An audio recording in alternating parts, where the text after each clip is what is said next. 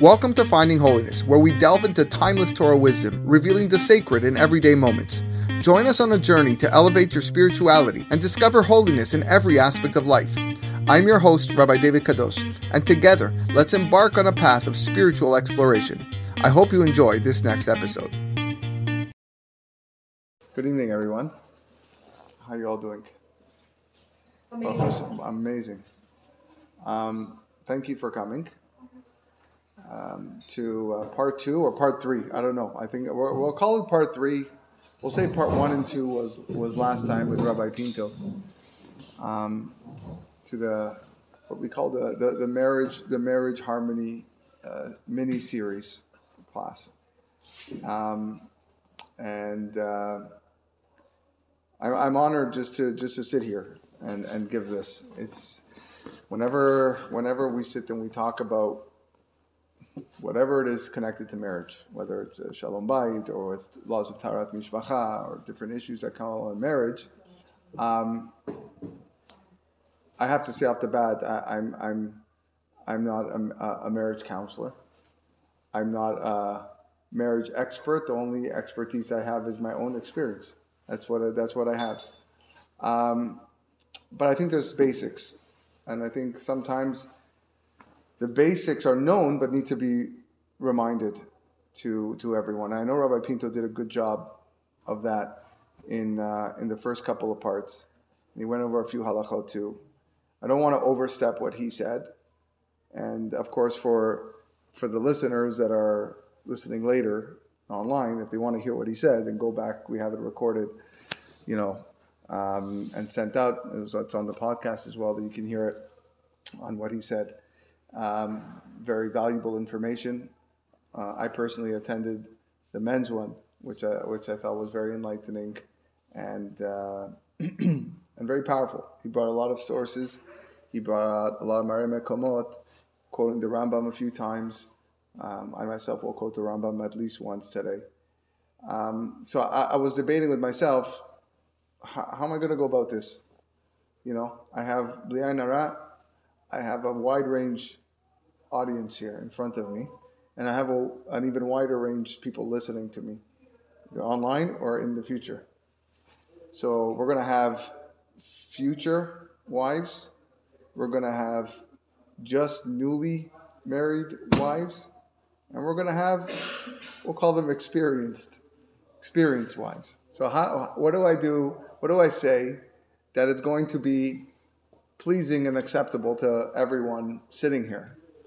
And the answer is like there is not one thing that everybody can hear that applies to them at that you know certain time, right? Some things I'm going to say is is more directed to the newlywed, and some things I'm going to say is more directed to those that are further along in their journey, and some things, yes, indeed apply to to all. Um, so I, I hope you you forgive me in advance because I'm going to apologize. If some things I say, I'm like, okay, that's not for me. All right, we're going to try to cover a few a few ideas here. So, what am I going to say? What am I going to talk about?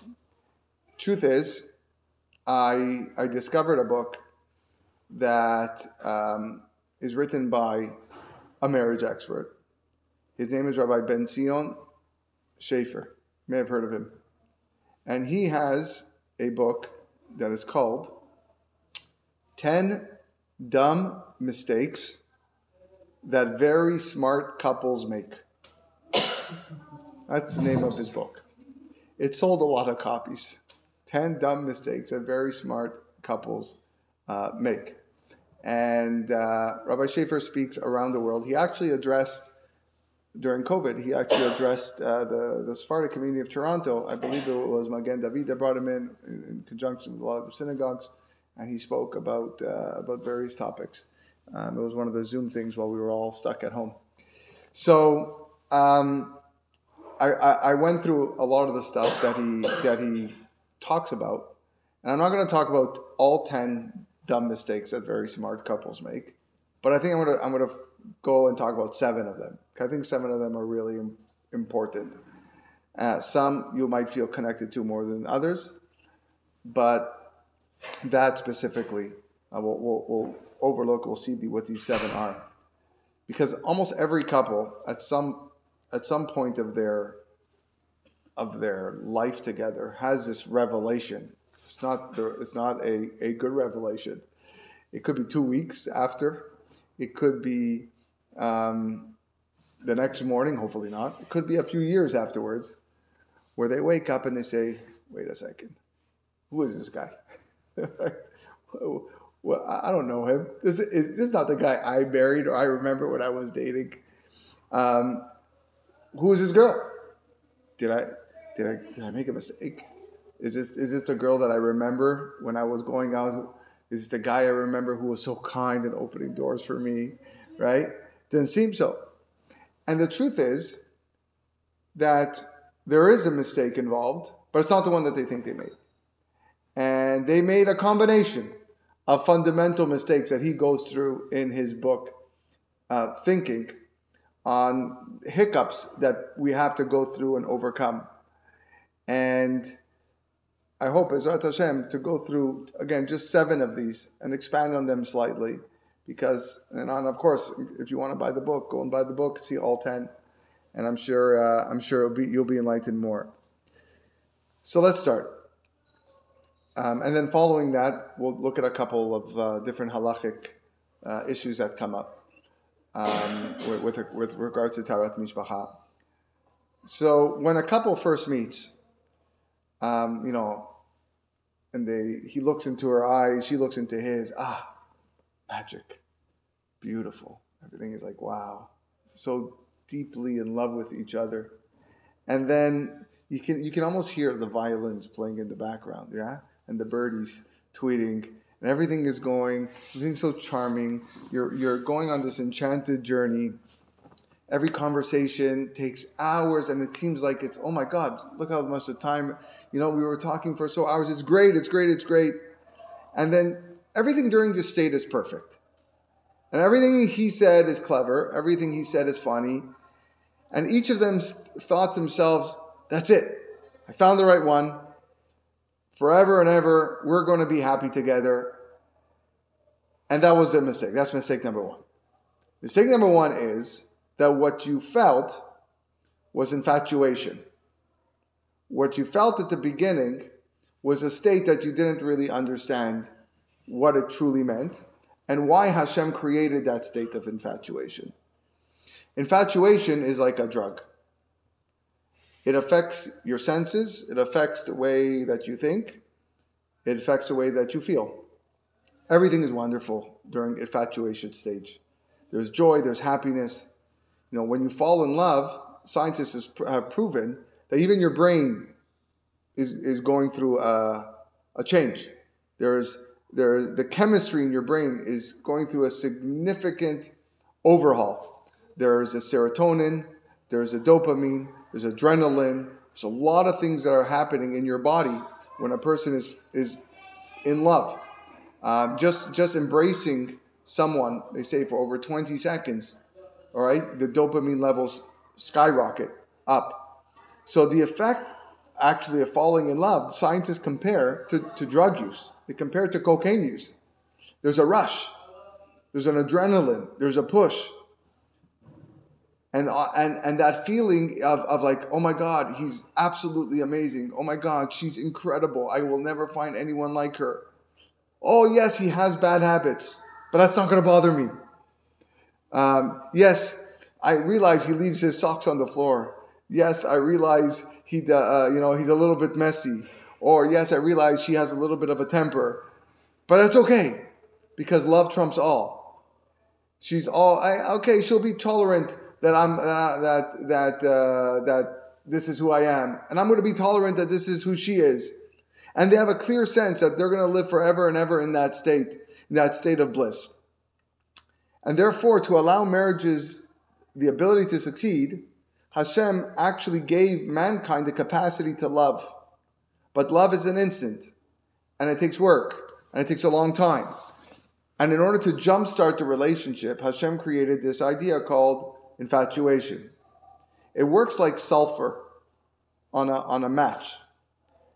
So you ever picture a match? You have that just the tip of the match is you know there's that sulfur there. When you strike the match against the phosphorus that's on the matchbox, it ignites its flame like very strong flame right away.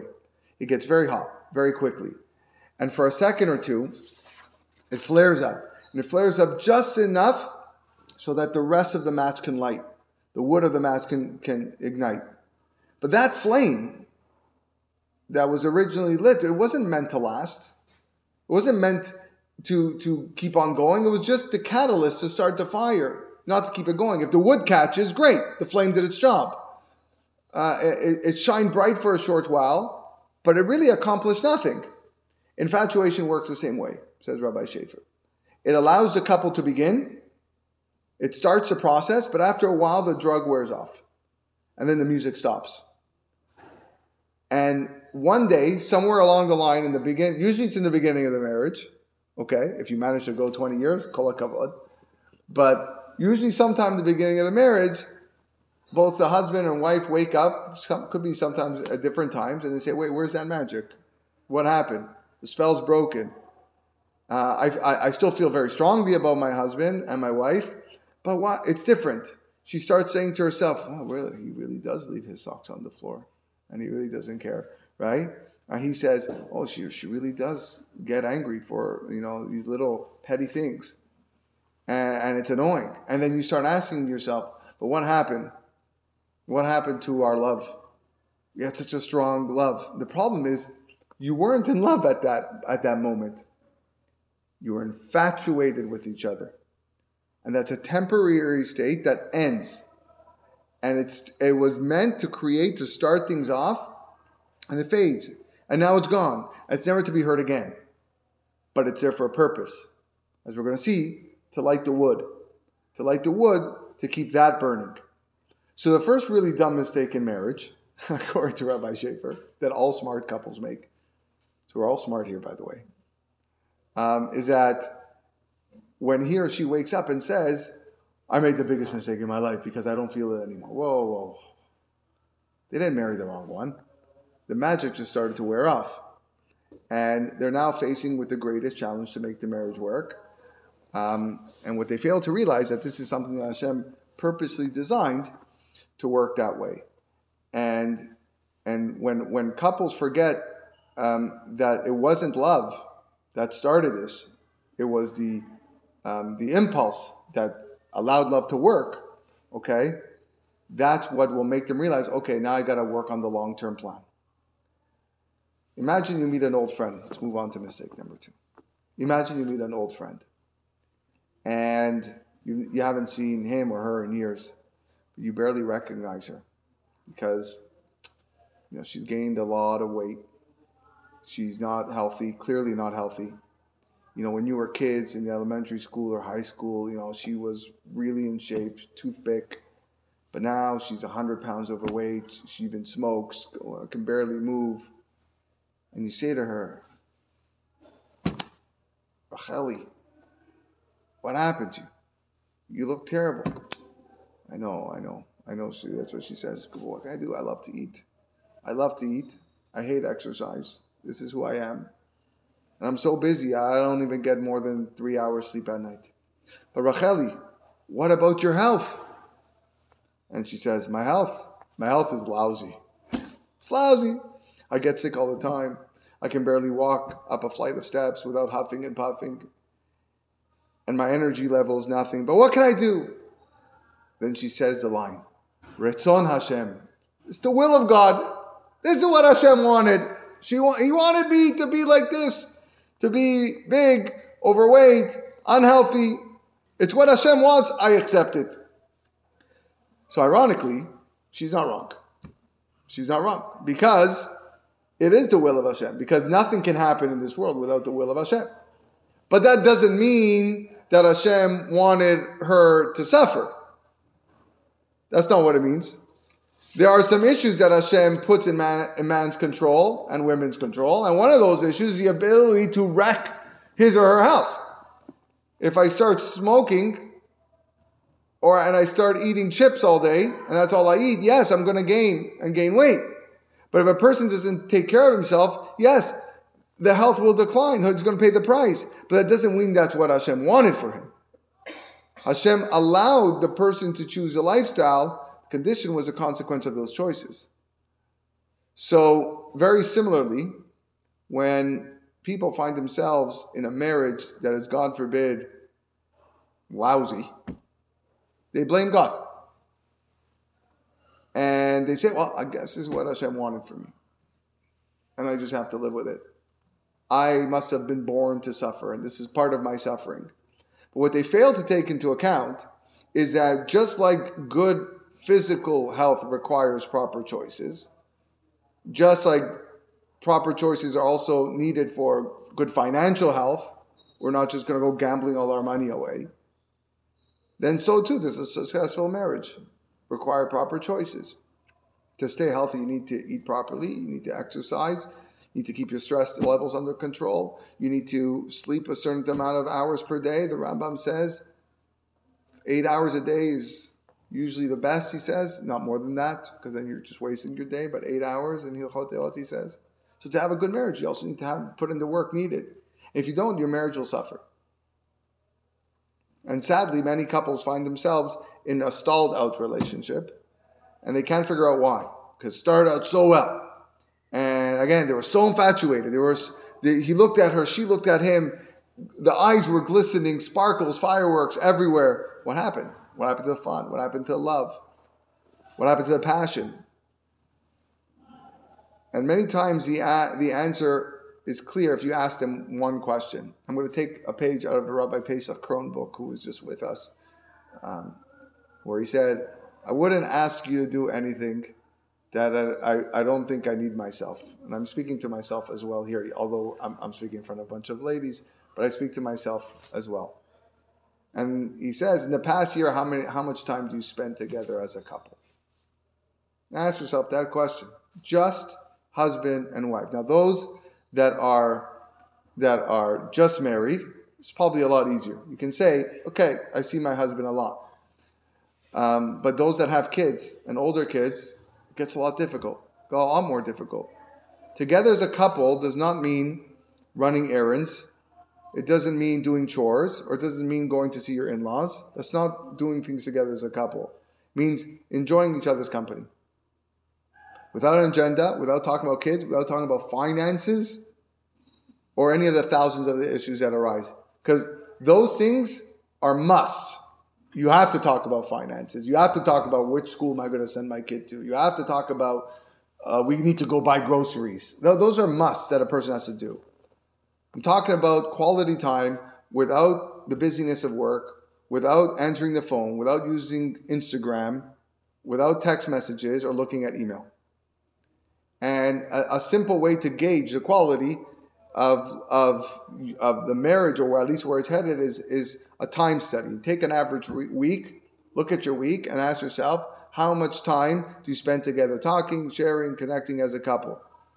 When, when your spouse calls, are you too busy? Or do you, you answer that call? Do when you get a piece of news, there's not Lashon Hara, of course, do you run to share the news with your spouse because you're excited, or or do you not? When you come home at night and it's late, you put everything aside to talk with your spouse, or no, I'm too tired, so I'm gonna go. I'm gonna go to sleep. When was the last time you went on a date alone? Healthy couples got to go out. And again, I speak to myself because because it's hard. It's not easy it's not easy to go out to find the time, especially when you have a lot of children. But it, it it's um, it, not, not once a year, like most of us probably do on anniversaries and birthdays, a couple times a year. But you got to find we got to find more time. And going on a date doesn't always have to mean that you have to spend $200, $300 at a restaurant. You can literally just go for a, for a Slurpee. You can go for a coffee and spend five, $5, $10 if it's just to talk. And again, not to talk about work and not to talk about things that you must talk about.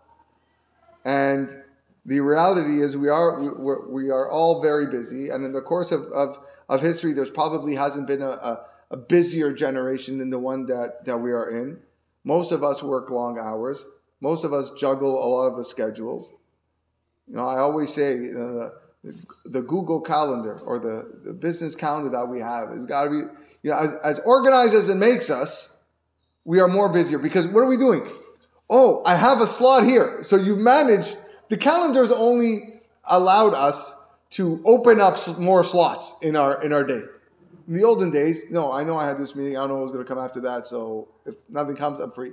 But now I'm looking at my calendar. Oh, yeah, I am free from 642 to 719. Yeah, let's meet over there for 20 minutes, right? So it, it's, we're very, very busy.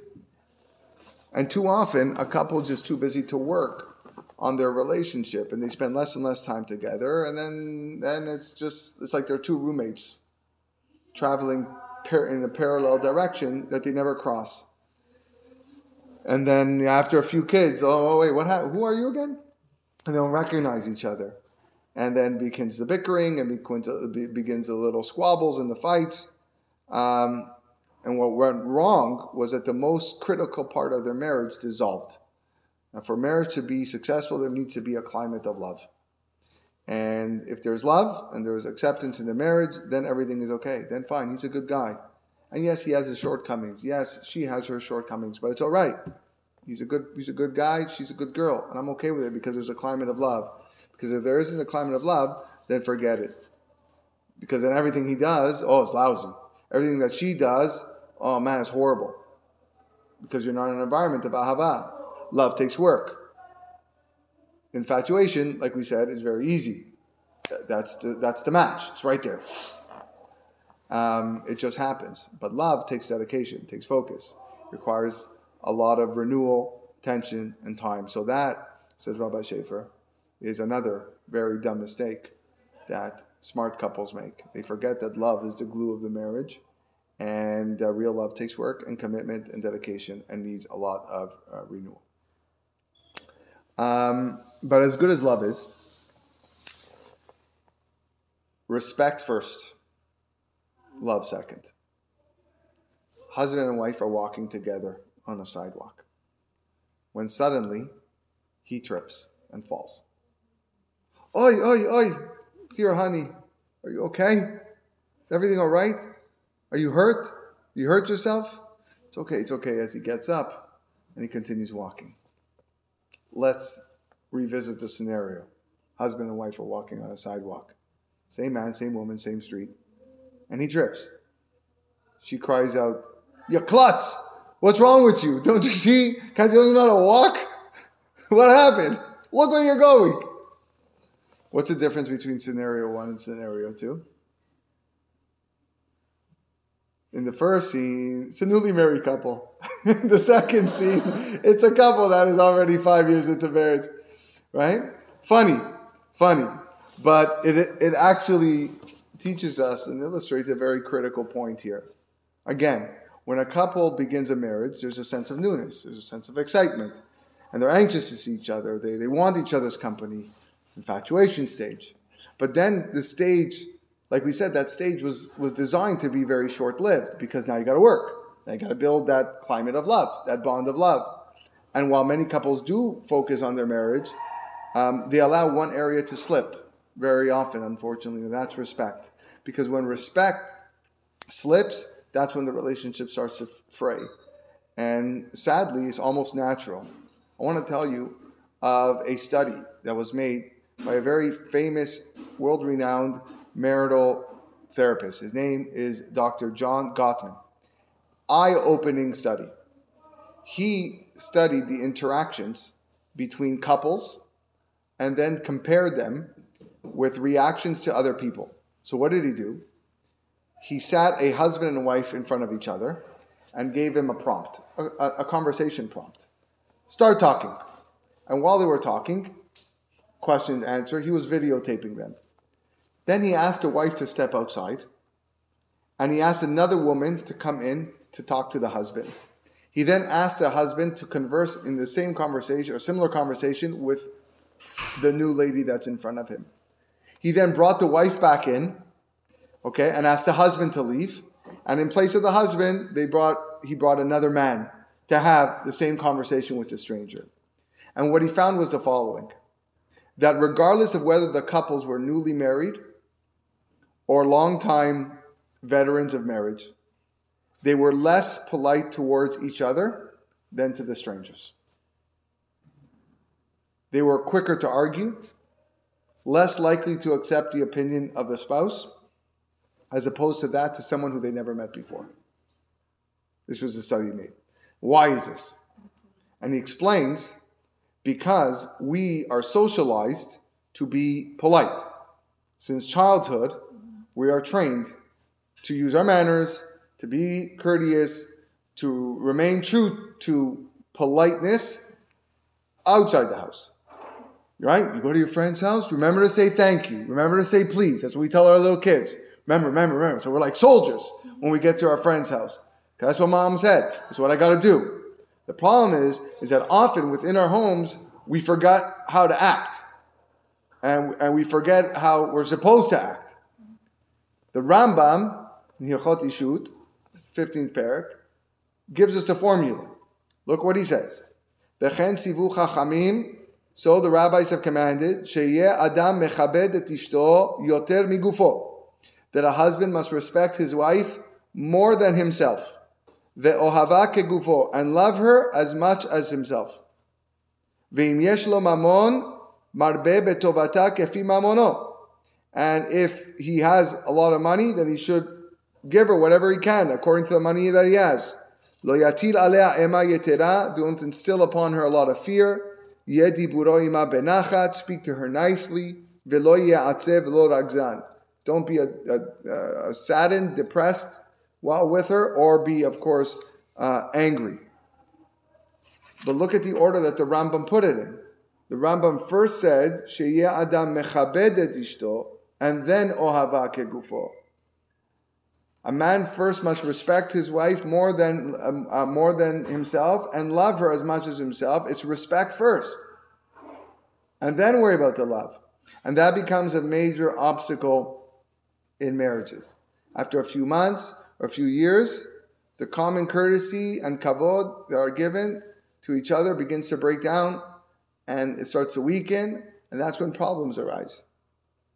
So the third thing that a lot of people do wrong is is that idea that the, the concept that they allow respect to slip. And once that happens, the relationship starts to unravel. Respect is something that is in our Ten Commandments. Yes, it is respecting our, our parents.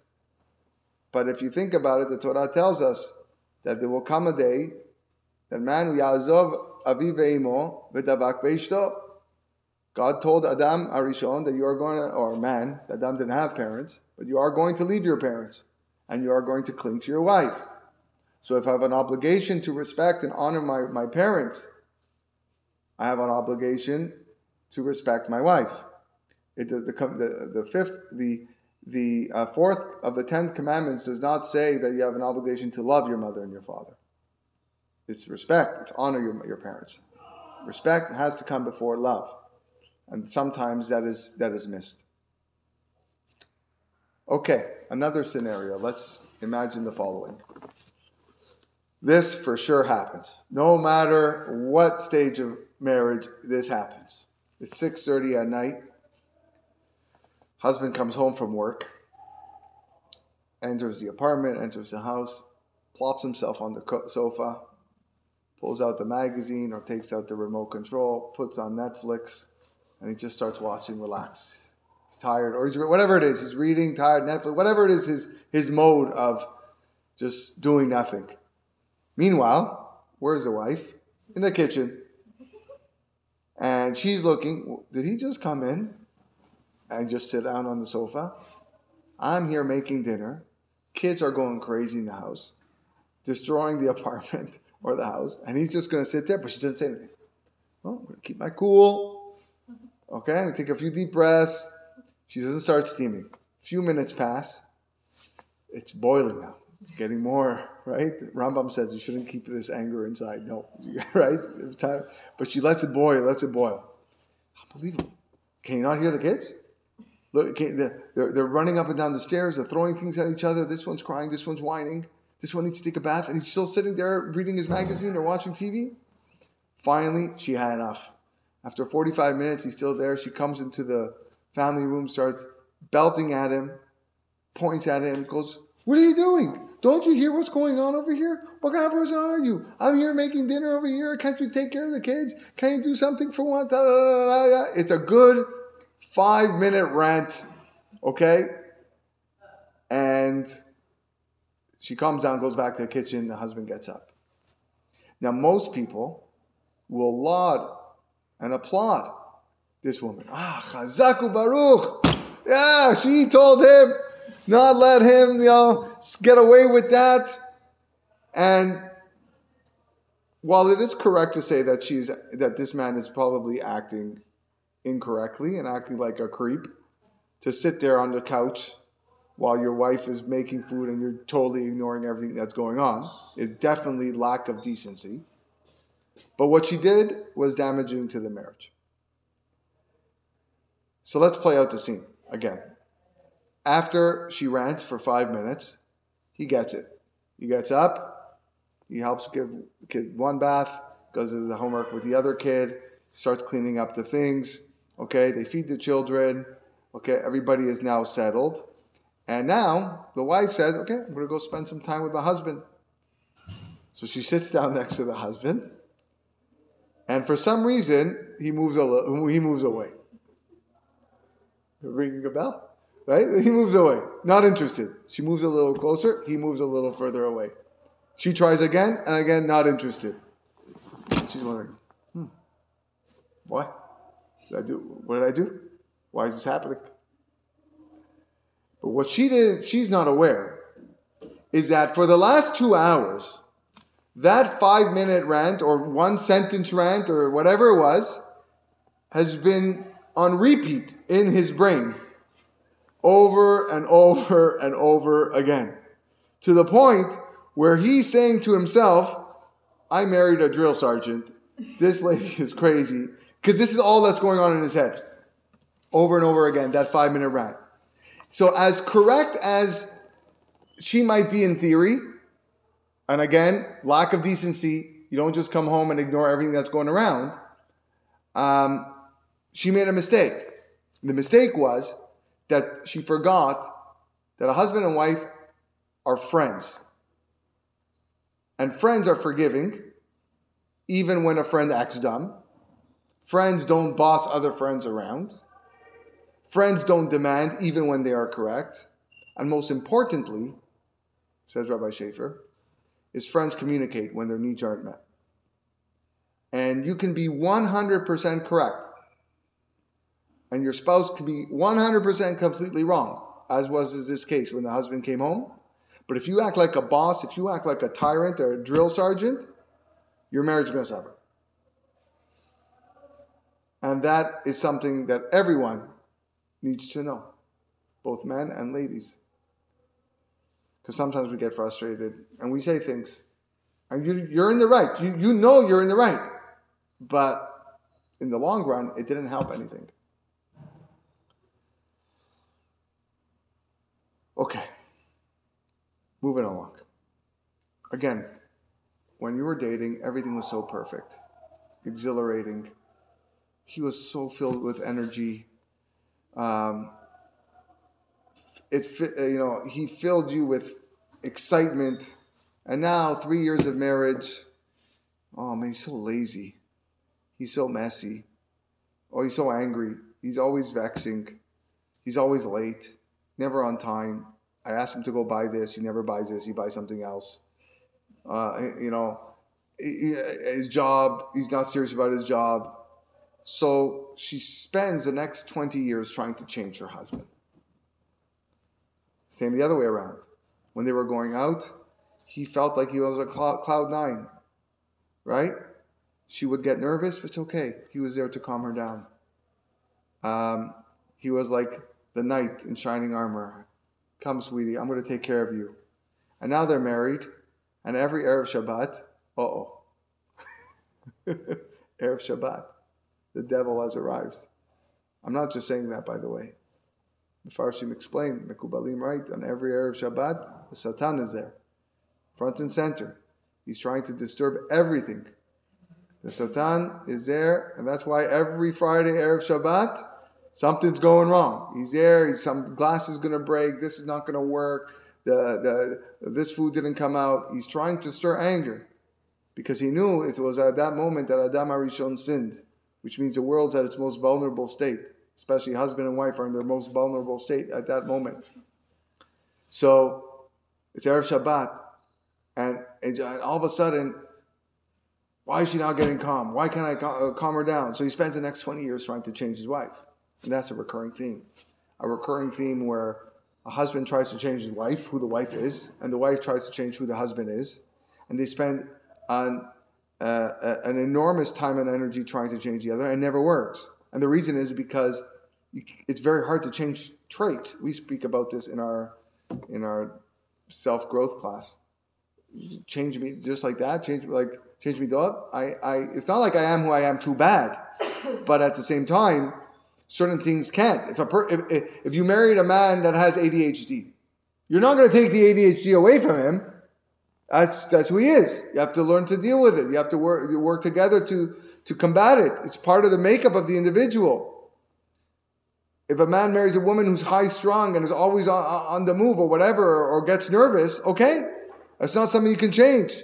There's coping strategies, but it's not going to change. But we don't understand this. Well, so I take that back. We understand this when it comes to everybody else, but we don't understand this when it comes to our spouses. As a teacher, oh, I know this child has ADHD. I know I have to deal with him differently than, than this other child. I know this person needs a lot more time. So why can't I use those same strategies when it comes to my spouse? No, because I want to change my spouse. I know my spouse needs more time to do something, but but no, I'm not going to accept it. But you accept it with your student, you accept it with your colleague at work. Why can't you accept it with your spouse? Because we feel a moral imperative to change, them, to straighten them out. And not only does it not work, it becomes a friction point, and it can remain a point of contention for many, many years. And each one is trying their hardest to change the other one, and each one feels their spouse doesn't accept them for who they are, and that's a problem. One of the best conversations I ever had in my life, I'll never forget this conversation, was with my uncle in Sfat. My uncle is near Sfat. He's a Rav of a Moshav. And we were having a, a heart-to-heart conversation when I was in yeshiva and um, studying in Israel. And he always, he told me this one line. He goes, David, you're not going to change the world. And he, as a rabbi, I remember it, the, the, the, premise of the statement was that he got up to speak and he gave a heavy musar to his, to his congregation.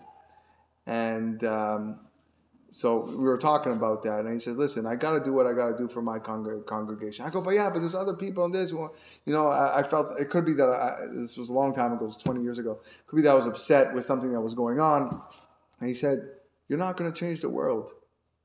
The only person you can change is yourself." Only person you can change is yourself.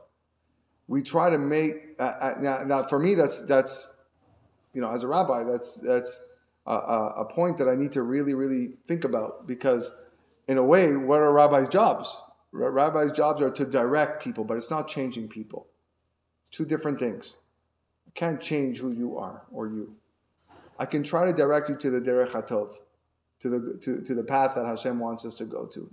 I can't change you. You have to change yourself. I have to show you what, what it is all about. And I think that was a deeper message of what he wanted to say, and and a mistake that often couples do. They spend so much time and effort trying to change their spouse when it's not their job to do so, especially that it never works anyways.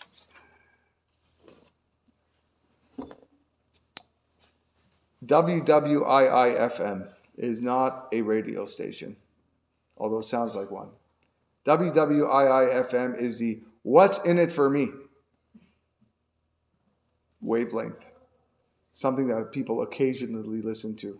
It's a lifestyle that we are trained from birth. From the moment you arrived in this world, it's all about you. What do you need? How can I serve you well? What's best for you? As an infant, when you were a little, little, tiny little infant, what is your sleep schedule? When do you eat? When do you sleep? When you what? When it's time to go to school, what do your parents ask you? What's the, uh, or what's uh, about you? What's the best school for him? Should I send him here? Should I send, should I send her there? Then camp, oh, maybe that camp is better for him because uh, it's more sports like that one's more artistic. I'm gonna go. It's always what's in it for you. Where would you gain the most? And that's pretty much how life goes until you get married. Because when you get married, there's somebody else in the picture. The whole world changes. No longer is it what's in it for you, but it's also what's in it for this guy or this girl. It's not just now where I want to go for Shabbat. She also has an opinion where to go for Shabbat. It's not what color I think the living room should be painted. It's what color she thinks the living room should be painted. For all men who are, shouldn't be listening to this, just go with the lady's opinion and that, so it'll be better. Um, but, but suddenly there's another human being involved here that also has a, a set of needs and desires, a person who has own wants and pre- preferences. Um, for most people, marriage is, is the first time in their lives that they actually have to take someone into account. And that's not to say that you didn't do things for others until now. You were a good friend. You did favors for people. You helped out at home. But that's the point. That was chesed. Marriage is different. Your wife isn't someone who you have to take into account sometimes. She's someone who is there all the time. And your husband is not someone who is, is just generously uh, volunteering to help. It's someone who you always have to take into consideration all the time. And all of a sudden, you're sharing everything. You're sharing toothpaste. You're sharing vacations. You're, you're sharing furniture. Uh, from time you go to sleep at night, from uh, the bed that you sleep in, the home that you live in, the car that you drive. And this other person doesn't do these things the same way that you do. And that adjustment is difficult because you marry someone from the opposite gender. It's not until you get married until you realize that um, men are from Mars, women are from Venus, or is the other way around? I didn't read that book. It's that way, right? That, that's it, right? Then you realize how different in, in, indeed men and women are. He does everything, everything different than I do. She does everything different than I do. She cares so much about the smallest, pettiest things. He cares about nothing, right? You know, I always love giving this example. See, to me, that table that you're sitting on, it's spotless, it's clean. And you're looking at it and like, this is filthy. Oh my God, if I need to, this needs a serious wash. Look at all the little crumbs over here and little coffee stains. I don't see it. I look at a clean tablecloth. You look at it like it's filthy uh, uh, suddenly you realize that the individual, individual you're married to thinks differently, values things differently than you. It's like he comes from a different planet. But there's a bigger part to this. Think about though if you if you've ever had braces. I've had a lot of work done in my mouth, but if you if you ever had braces, and you put or, or spacers in your teeth, and then the orthodontist tightens the, the wires on the braces. A day or two later, your mouth is sore. It's like you can't eat, you're feeling the pain, difficult to chew, difficult to talk. And it felt that way for a little bit. It hurt because the, the dentist was nudging your teeth to move. He was asking them to change position. And change comes with pain. And that's a good analogy for marriage.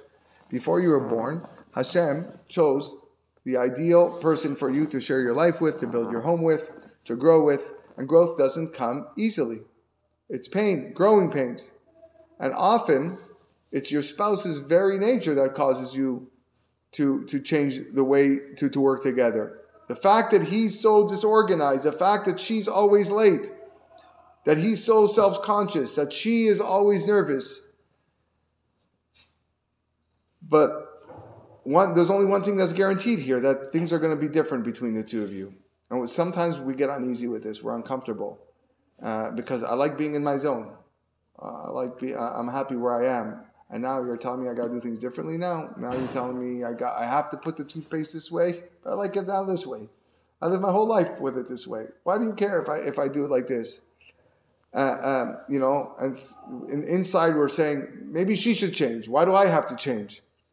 And these are the things that makes marriage um, hard to navigate. The fact that marriage demands adjustment. It's not because he's difficult. It's not because she's demanding.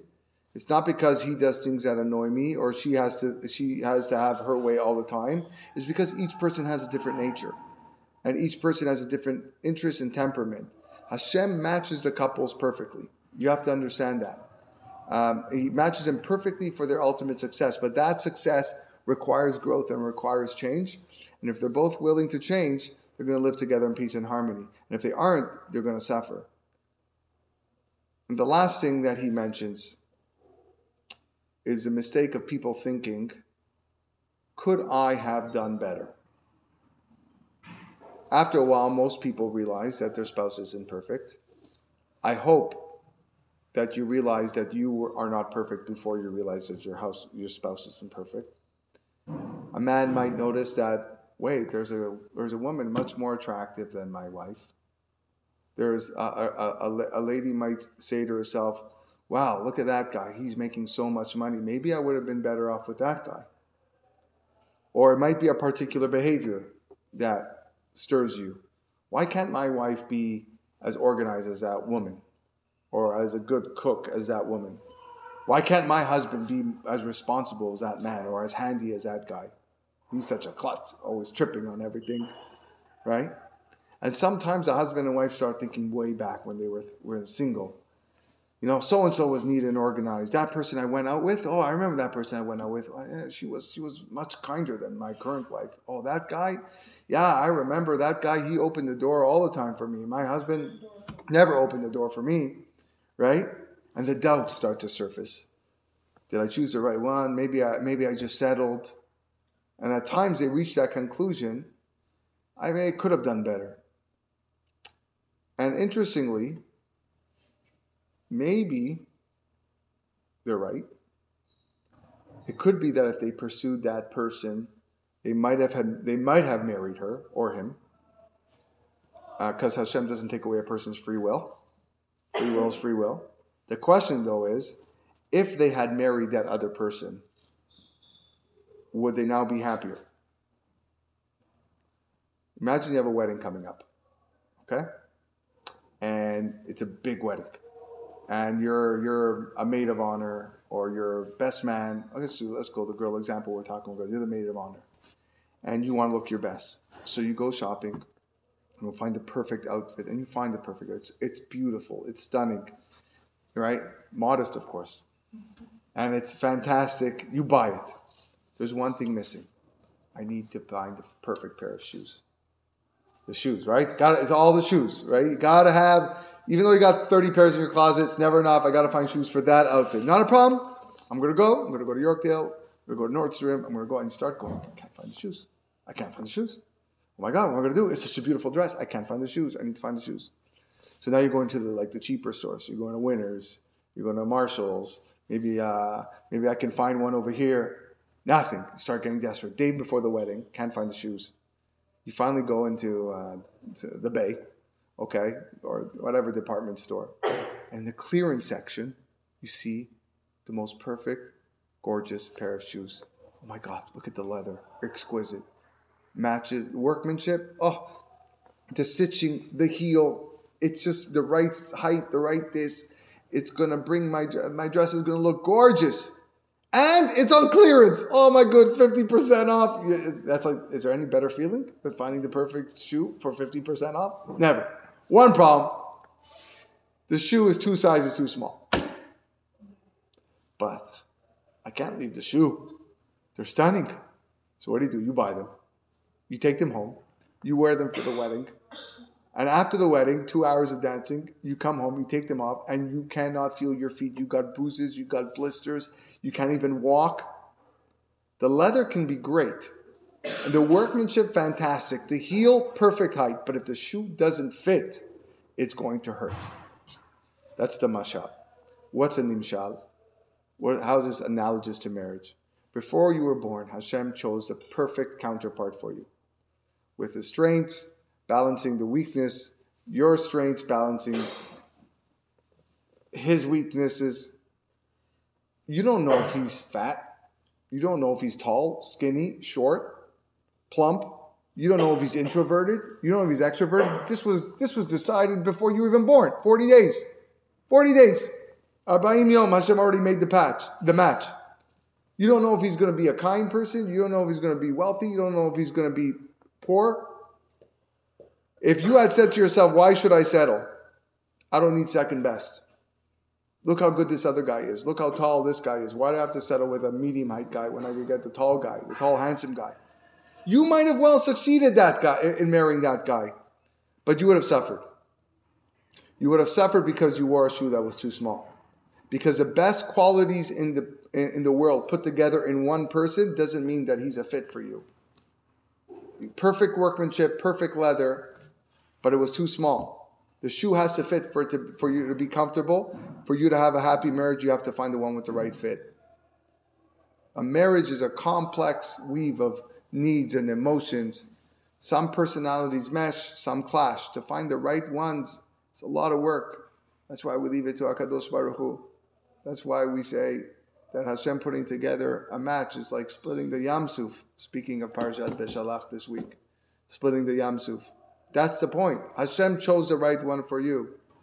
You and him fit together like a hand in a glove. Is he the is he the most handsome guy in the world? Uh, uh, uh to you, he should be. Is there ha- hand, more handsome men in the world? Yeah. Is there richer guys in the world? Definitely. Is there more handy men in the world? Yeah, that, for sure. Could you have done better? Maybe. But maybe better doesn't mean a better marriage. And that's the difference between the two. Better doesn't mean that you would be happy together. And it reminds me of the concept of the, the 10th commandment, since we spoke about one commandment already.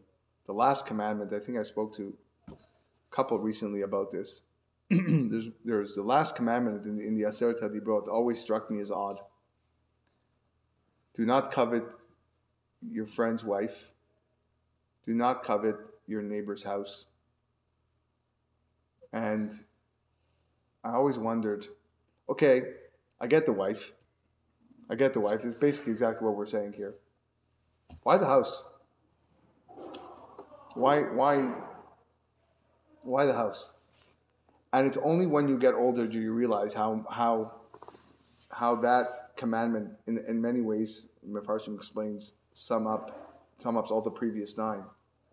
Because it's only when you get together, it's only when you see the other people's possessions and homes you start to realize, hmm, maybe I could have had that. If I had only been with that person, I could have been living there. I could have had that car of course, house is not just a house, it's all possessions. If I would have married that guy, if I would have married that girl, oh, that girl became a heart surgeon. Mine only became a, uh, I don't know, a small little mini entrepreneur. But I could have been there, I could have had that house. And it's that, that, velo titaveh eshet re'echa, bet re'echa, that that commandment is, is I think reiterating that point is that it doesn't necessarily mean that you're going to be happy. You could have, yes, you could have married that guy who was a heart surgeon or a doctor or a big shot or a tall, handsome guy. You could it would have worked, but you would have probably mis- miserable. Your your feet would swell. You would come home at night and you'd be in total pain. And Part of creating a happy marriage is knowing that Hashem knows better than you do what you need and trusting that He brought to you the right person. And now you have to do the work to make your marriage as wonderful as it was meant to be. Okay. So that's enough, I think, to think about in terms of our relationships. Um, so I just want to just do a, a few halachot of Taharat Mishpacha that um, that are not as sensitive or personal. I don't want to. I want. I don't want to get into the things of of uh, preparations for mikveh and stuff. Oh, maybe we'll find a lady to teach that or remind everybody here for that. But there are certain things that come up that I think, you know, a few, a few questions that we can look at uh, and, and, get an, an idea, a broad idea. I want to speak about a few things. Number one, what is the what is the nida status of a woman after childbirth? both natural and cesarean, as we do have some um, some younger women in the audience. Um, I also want to look up, look at is a woman permitted to follow the opinion of a doctor who might diagnose blood that she sees stemming from a wound and not from her uterus. So, how serious can I take the doctor's opinion? Um, and lastly, what is the status of a gyne- gynecological uh, uh, examination? Sorry about that. What's the status with that? So, those are a few things that happen, and we'll take a look at it. So, Torah in the beginning of Parashat Tazria uh, establishes the halacha of what we call tumat leda. Tumat leda is the status of impurity that comes upon a woman after childbirth. If the child is a boy, the Torah tells us, then that status of impurity lasts for seven days. If it's after birth of a girl, the woman remains impure for 14 days. Now, now, just to put us a total side note, most women after childbirth bleed longer than seven or 14 days. So, but this is like this is the minimum. Um, now, the status of tumat leda, the impurity of childbirth, shares properties, halachic properties of tumat nida, which happens from menstruation. So the physical con, the, the physical contact between a, a, woman and a man is forbidden for seven days after the birth of a, boy and 14 days after the birth of a girl. Even in the theoretical case that a woman who did not experience any blood during childbirth, she still cannot engage in any marital relations with her husband for one or two weeks, depending if it was a boy or a girl. Now, after that period has passed, again, assuming that she's still not that she's not bleeding. Again, most ladies continue to bleed uh, a little well after one or two weeks after childbirth. But let's say she wasn't, she can count her seven clean days, all right, and then go in uh, into the mikveh, and she can be with her husband. So now, in presenting the halacha of tumat leida, the Torah writes, "Isha kitazria veyaleda," which means uh, when a when a when a woman is impregnated, impregnated and gives birth. And the Chachamim say that the halacha of Tumat Leida applies only if the birth occurred in the same place as conception, meaning if the birth was natural. In a case where a cesarean, uh, uh, where, where the child was surgically removed from the mother, uh, the halacha of tumat leida does not apply based on this. So if a woman, um, if a woman who gave birth through a C-section is not tameh at all, the birth does not affect the, the physical contact uh, uh, that, that she could have with, with her husband. The question arises, okay, so again, if, if a woman has a C-section, she has no tumat, tumat leida, assuming she saw no, uh, no Okay, there was no blood. They just opened her up. Um, that's clearly blood. I'm sure there was blood, but not blood from the uterus. The question arises what is the law uh, with regard to Nida if she gave birth via cesarean only after experiencing labor pains? Okay, so she, she, she experienced labor pains, contractions, but the doctor said C section. Oh, baby is not in the right position, we're opening you up. So there's a rule that it says, Efshar liftichat kever belodam. That means that bleeding is presumed to occur once the woman at, enters the advanced stages of labor. So when a woman reaches a point in her labor where she can no longer walk without any assistance, so she's really deep into labor, um, or she finds it necessary to uh, to call a, uh, a midwife, if that's the case, or the nurse to to you know, she's anticipating delivery, then at that point she's for sure considered nida, even though they don't see any blood. So it would seem that a woman who reached this point of labor is considered a nida, even though they opened her up and they saw no blood. Rav Yosef famously says uh, that if no blood was seen prior to the operation, the woman is not considered a nida, uh, even though she reached advanced stages of labor before the C-section. And he says that bleeding only occurs if the woman gives birth naturally. If the birth takes place via cesarean, we don't assume that the woman uh, bled during labor.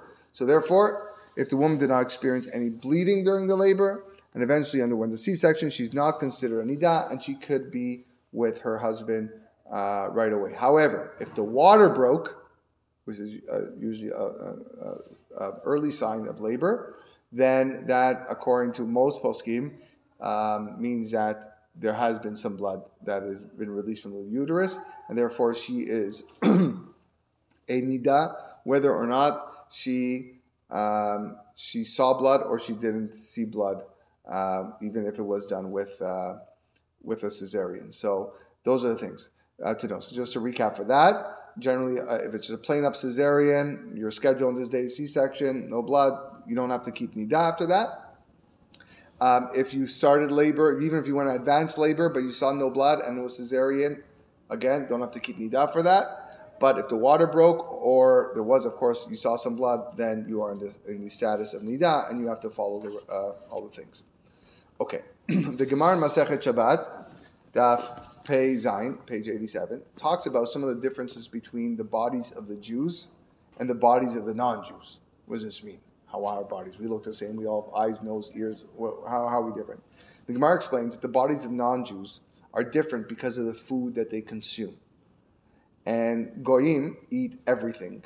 They eat reptiles, and I've seen it's disgusting. They hunt everything. They eat everything: insects, frogs, many foods that the Jews don't eat.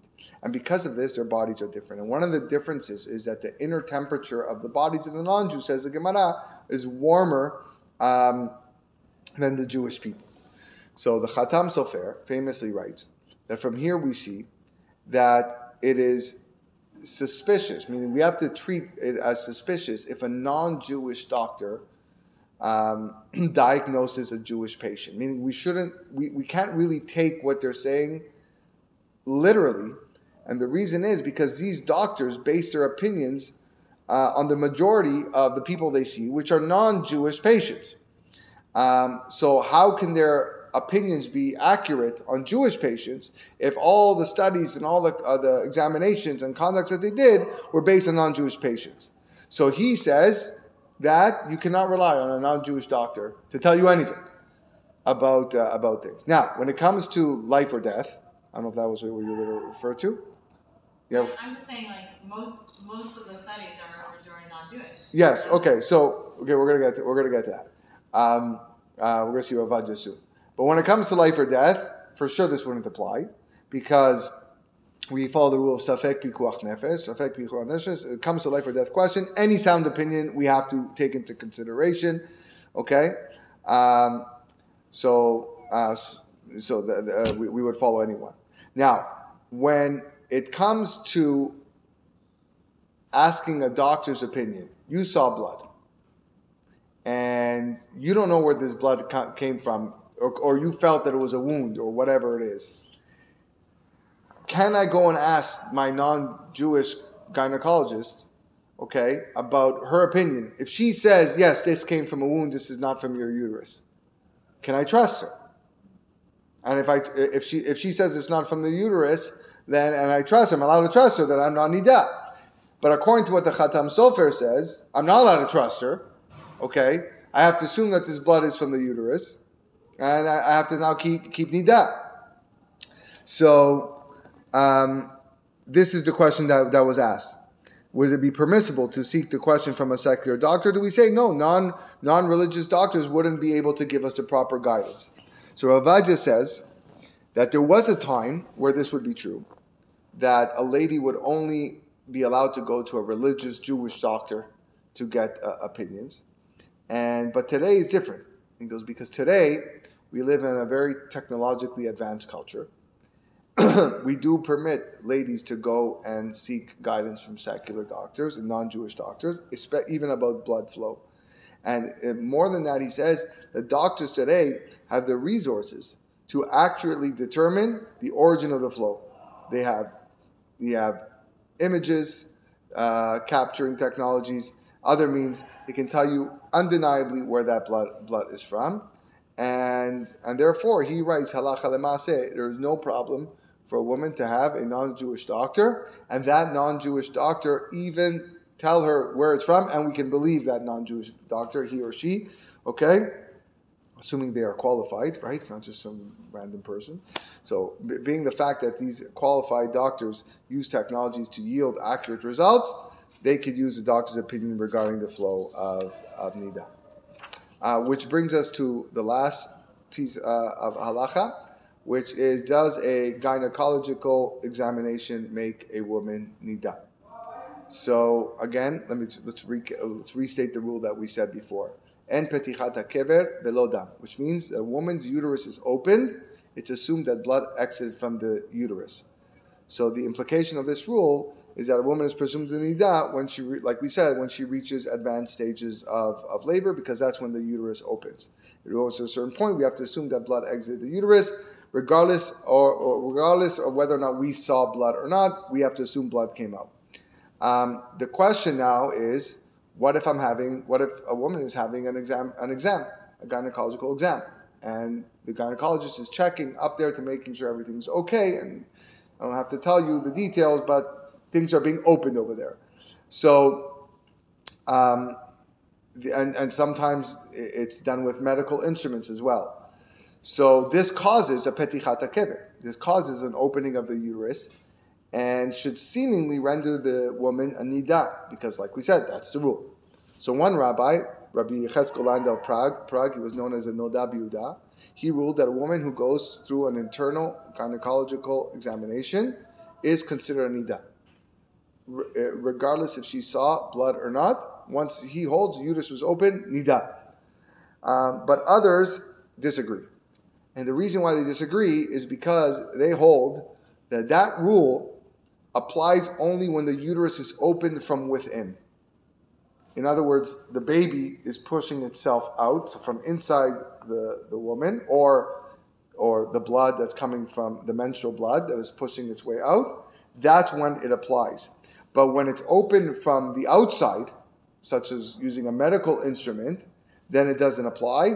And we assume that the blood that, that is seen, okay, is coming from the medical instrument and, and, and the wound there. And that's the wounding of the of Chacham Ovadia. He writes that if blood was sighted during a medical examination, or as a result of a medical examination, then then he should goes. You should always go see a rabbi because you know they'll, they'll ask a few questions. Did it hurt? Did it pierce or something over there?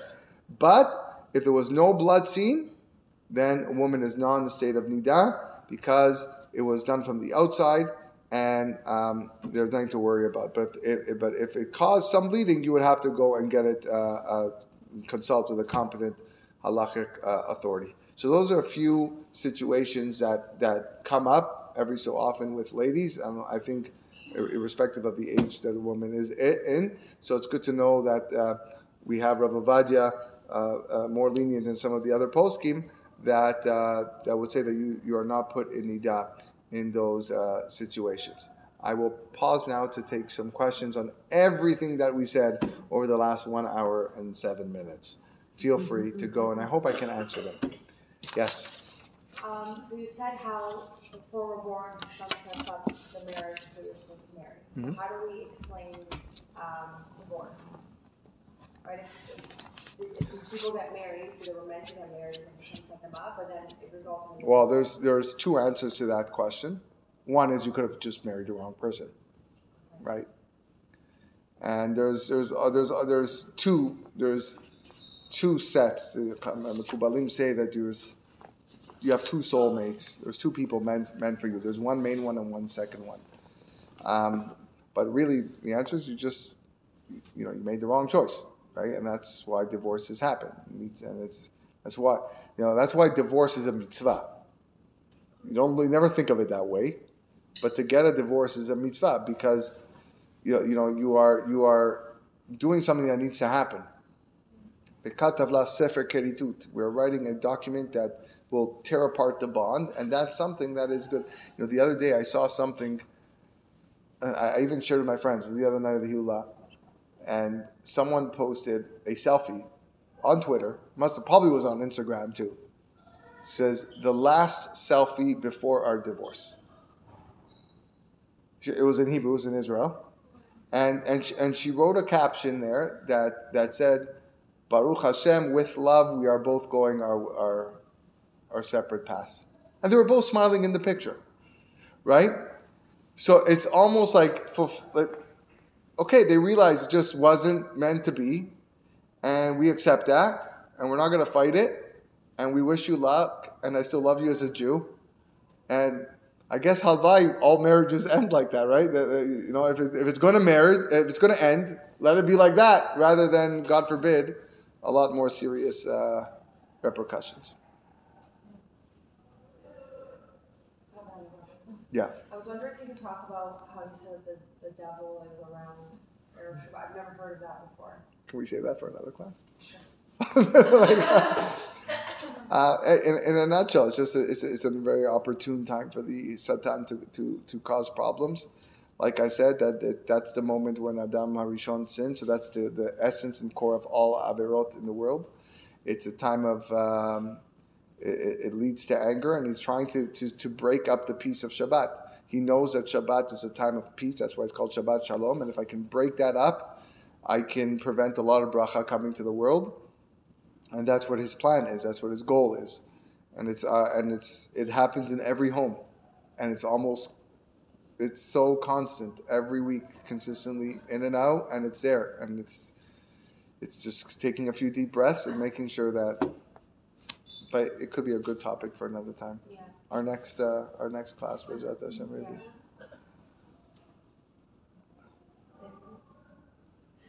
No, that's it. Okay, everyone. Well, thank you for coming, and um, I, I I hope uh, I hope it was somewhat informative, and uh, did my best to please the different age groups that we have over here. And Bezrat Hashem, next next uh, round in the Shovavim, if we if it's next year in two years, you know, it's always good to review these ideas, whether it's Taharat Mishpacha or just Shalom Bayit, marriage harmony, whatever it is. You know, there's a lot to work on. No one's perfect. We all have our faults. Again, myself included, and um, uh, understand that it's a work in progress, and there's there's a goal at the end that hopefully the husband and wife realize that we did this together and we were successful. So, with that, we will uh, we will end. All right. You're welcome.